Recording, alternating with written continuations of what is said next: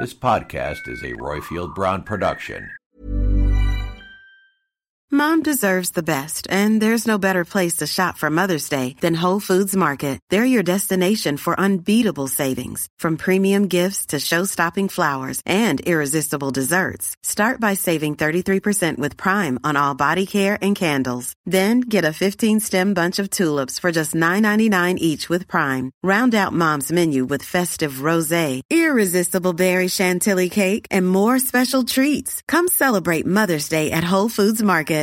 Hey, Dave. Yeah, Randy. Since we founded Bombas, we've always said our socks, underwear, and T-shirts are super soft. Any new ideas? Maybe sublimely soft. Or disgustingly cozy. Wait, what? I got it. Bombas. Absurdly comfortable essentials for yourself. And for those facing homelessness. Because one purchased equals one donated. Wow, did we just write an ad?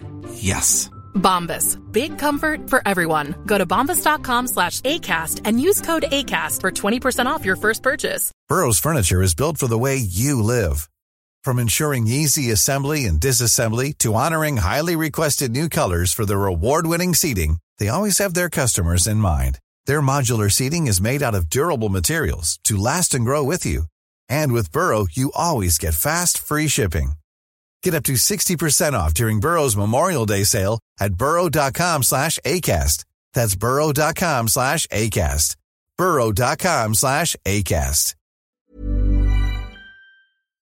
Find others on iTunes. All right. Yeah, I know. It was the best of times. It was the worst of times. She was the people's princess. Little fight on the beaches. Oh, wait, man. These are the things that made England. Little fight on the landing ground. These are the things that made England. I have a body, but of a weak and feeble woman. These are the things that made England. And a king of England, too. These are the things that made England. Cry God for Harry! And these are the things that made England. England! And St. George! These are the things that made England.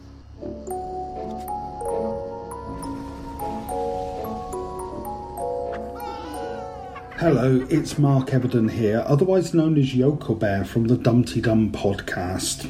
And I wanted to talk about something that I think is a quintessentially English or British Christmas tradition. And that's the tradition of the Christmas ghost story. It's difficult to trace when this tradition started, though there is evidence that it goes back at least to the 1820s. And at that point, it wasn't really a completely British tradition. There was evidence that ghost stories at Christmas was quite a thing in America. In fact, the author, Washington Irving, actually wrote about the American tradition of ghost stories. But it seemed to die out over there pretty quickly, whereas in Britain, it only went from strength to strength, reaching a peak in the late 1800s and the early 20th century with what I think is the golden age of ghost stories. So why Christmas for ghost stories, which, you know, you'd think there'd be more of a Halloween thing. But why this connection with Christmas? Well, the early church apparently used to believe that the spirits of the dead were calmed by the birth of Jesus on the 25th of December. But that conversely meant that the spirits were at their most restless in the run-up to Christmas.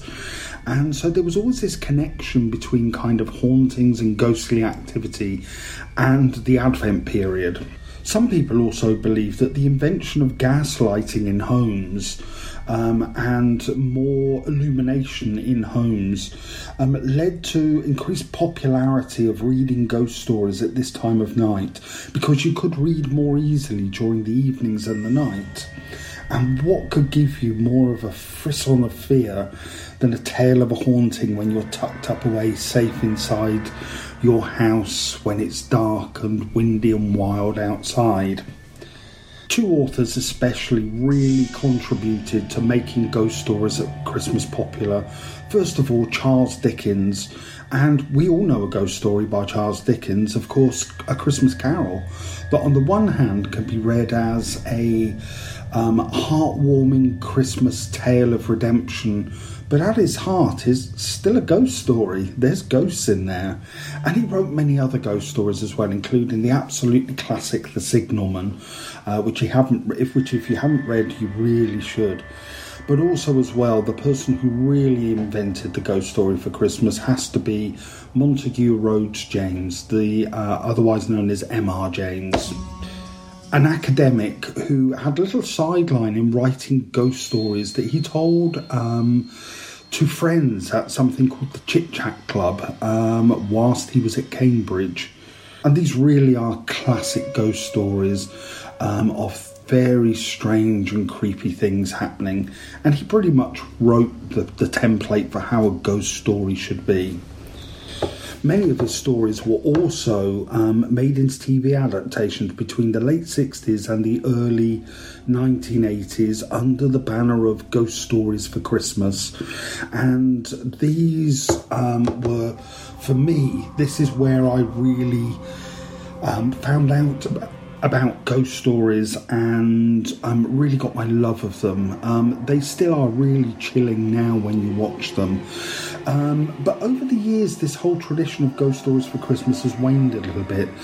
But people like Mark Gattis from the League of Gentlemen is really bringing it back again. And it's on the rise. There are more things happening. You can go to theatre productions, which are people telling ghost stories, and very often there is a ghost story for Christmas on Christmas Eve.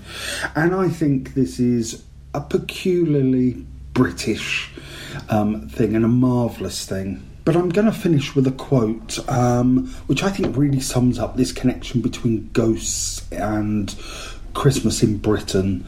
This was from 1921 in a magazine called Eve Magazine, and they said, "Ghosts prosper at Christmas time. They like the long evenings when the fire is low and the house hushed for the night. After you have sat up late reading or talking about them, they love to hear your heart beating and hammering as you steal upstairs to bed in the dark." So this Christmas, why not pick up a ghost story? Mine will read it with the lights dimmed. And what's that knocking on the window? I'm sure it's just a tree branch. Or maybe not. Sleep well.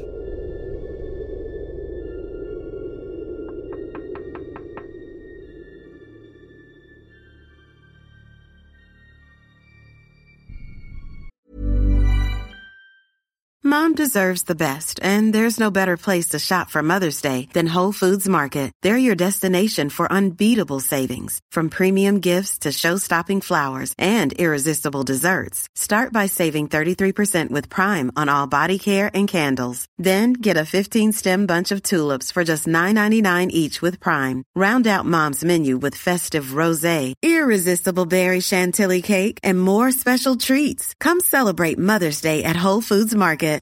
Here's a cool fact. A crocodile can't stick out its tongue. Another cool fact, you can get short-term health insurance for a month or just under a year in some states.